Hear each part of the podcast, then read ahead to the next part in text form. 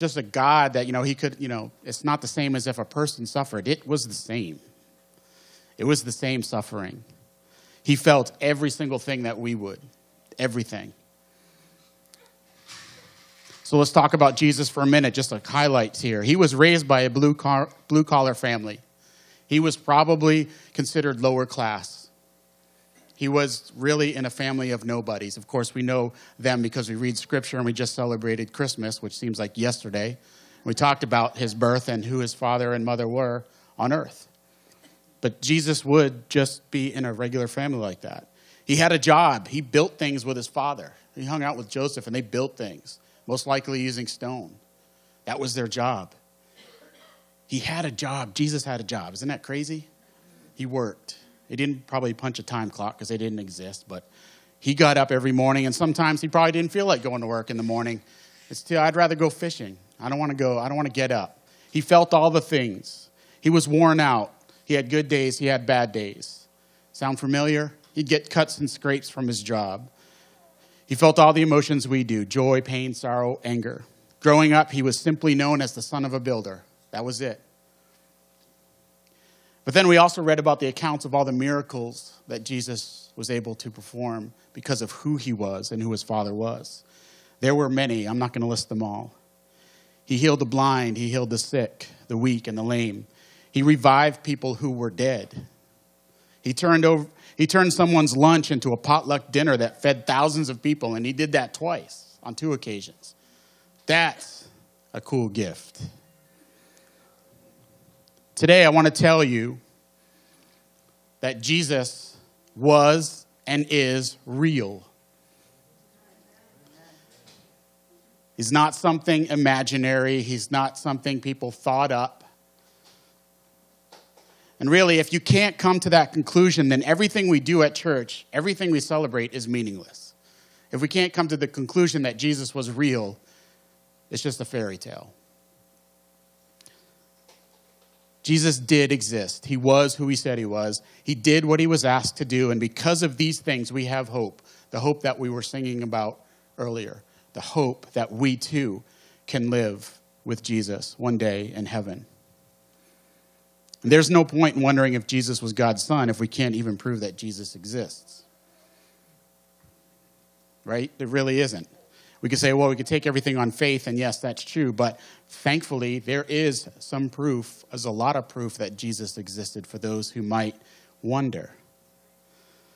In late 2020, we talked about the evidence of Jesus Christ, and we turned to a person named Lee Strobel. Some of you may know him. He wrote a book called The Case for Christ. He was a devout atheist his whole life. And his wife was had a different outlook on things. And it's okay, they can talk. Hi Ella. I just assume that's Ella. Okay. He set out, he was an atheist, but he wasn't a jerk about it. Sorry, but he wasn't. He actually told his wife, I'm going to do some research, because that's what he was doing. He was a researcher. He said, I'm going to do some research, and I'm going to prove this is false, that Jesus was just not what you think he is. And he failed in his mission. And he wrote a book about it, Case for Christ. Buy it. If you can't buy it, talk to me. I'll buy one and send it to you. I'm serious. It's a good read. So let's talk about proof that Jesus was an actual person. He had eyewitnesses. There were eyewitnesses in his day that recorded everything. We know these as the Gospels, or Matthew, Mark, Luke, and John in the New Testament. These were people that were close to him, that followed him everywhere, and they wrote accounts. That's why when you see the same story in either Mark or Matthew or John, and it's slightly a little different, you say, well, that's contradictory. Well, that's human nature, too. What you see and what I see, we're going to describe it totally different. But these were accounts, eyewitness accounts of what Jesus was doing. People took the time to write these accounts. They weren't making money off this. They weren't getting, included into Oprah's Book of the Month Club, if that still exists. They weren't taking any royalties. They weren't blogging and making money off advertising. They took the time to write this because it was worth writing. It was worth writing. They wanted to write to show everybody what they saw. There's also eyewitness outside of Scripture entirely. Well, Jesus is only mentioned in the Bible and by crazy people who call themselves Christians. No, it's not. There is lots of evidence, and we're going to talk about that real quick. Jesus did leave a significant impact on the world over 2,000 years ago, not just from what we believe, but the world in general. He was, remember, the son of a builder in the middle of nowhere, Galilee, small town. This person named Flavius Josephus, he was a first century Roman historian. So he was alive probably when the people that Jesus hung out with were in their 70s and 80s. He was alive when he wrote this. He said this, "Now there was about this time Jesus, a wise man, for he was a doer of startling deeds, a teacher of such men as received the truth with pleasure. And he gained a following both among many Jews and many of Greek origin. And when Pilate, at the suggestion of the principal men among us, condemned him to the cross, those that loved him at first did not forsake him, and the tribe of Christians so named for him are not extinct at this day." Now listen, you don't get your name written down in history if you are a nobody. I'm not going to be written in any history book. I'm sorry to say this, but most of you won't either. You just won't. I mean, you might. You never know. But you just don't get written in something like this if you did nothing. And he even says he did great, startling deeds. That's the best way they could describe what he did. And he taught men. And crowds followed him everywhere. Jesus was also the fulfillment of prophecy. If you've read the Bible, the Old Testament, which I understand is tough to get through, but there are lots of prophecies in the Bible that point to who Jesus would become. Many of the prophecies were made. David, for instance, wrote about 300 years before crucifixion was ever a thing that the Roman Empire decided to use. He wrote this in a psalm. He said, "My enemies surround me like a pack of dogs. An evil gang closes in on me. They have pierced my hands and my feet." And here's a summary of the prophecies hundreds of years before Jesus' birth. The Messiah, they knew a Messiah was coming. That was promised to them many, many years before. And this is how the Messiah was described. He'd be born of a virgin, like I said, in Bethlehem. We just celebrated Christmas. He'd be called Emmanuel. He'd be a prophet. His ministry will begin in Galilee, which is exactly where it was. He would perform miracles, rise from the dead, will be betrayed by a friend, Judas, will die a violent death. It's a violent death. Hands and feet will be pierced. Today, scholars say that Jesus fulfilled at least 4 dozen major prophecies. And I like this. This guy named Peter Stoner, who's a mathematician. I like math and science. I'm a nerd that way. So I read this, and I was pretty amazed because the odds of somebody fulfilling 48 prophecies in the Old Testament. Now, these are all different books, and they go back, thousands of years. That's when these things were written, and written by different people. See, the Bible isn't written by one person who just decided to write a novel. It is written by many people over many different years, many different areas of the world, and they all pointed to this. Jesus fulfilled 48 of those prophecies. The chance, the mathematical chance of him doing that is 1 chance in a trillion times 12. That's about the chance that somebody will show up at your house with a publisher's clearinghouse check. In other words, it's mathematically impossible. It's mathematically impossible that anybody could fulfill 48 of those prophecies. God is the God of impossible, though, so it makes a lot of sense to me. And finally, another account of Jesus appears in the Annals of Imperial Rome. A first-century historian of the Roman Empire, written around 116 A.D. by a Roman senator called Tacitus. So 116 A.D., by this time, Jesus' followers were probably dead, although some were probably in their 80s if they were lucky to get that far. So the information was fresh. The stories were fresh. I have grandparents would tell me about their stories, so it's fresh. It's passed on. So Tacitus mentioned that the emperor, Nero, falsely blamed, quote, the persons commonly called Christians who were hated for their enormities. Christus, Jesus Christ, the founder of the name, was put to death by Pontius Pilate, procreator of Judea in the reign of Tiberius. As a Roman historian, Tacitus did not have any Christian biases in the discussion of the persecution of Christians by Nero.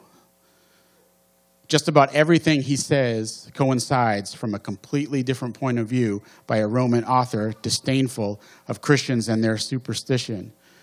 With what the New Testament itself says, Jesus was executed by governor of Judea, Pontius Pilate, for crimes against the state, and a religious movement of his followers sprang up and woke.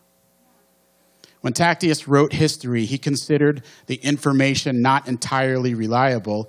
If he considered it not reliable, he would note that in all of his writings. There is no such indication in his writings that he thought this was an error.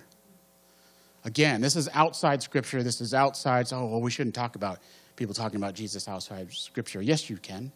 It's fine. And this is truth, and this is real, and this is, to me, an outside view of who Jesus was. Somebody with no bias either way.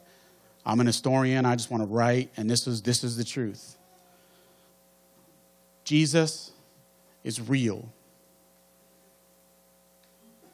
He's real. It happened. Over 2,000 years ago, when Mary and Mary went to the tomb, they did not plan to see nothing there.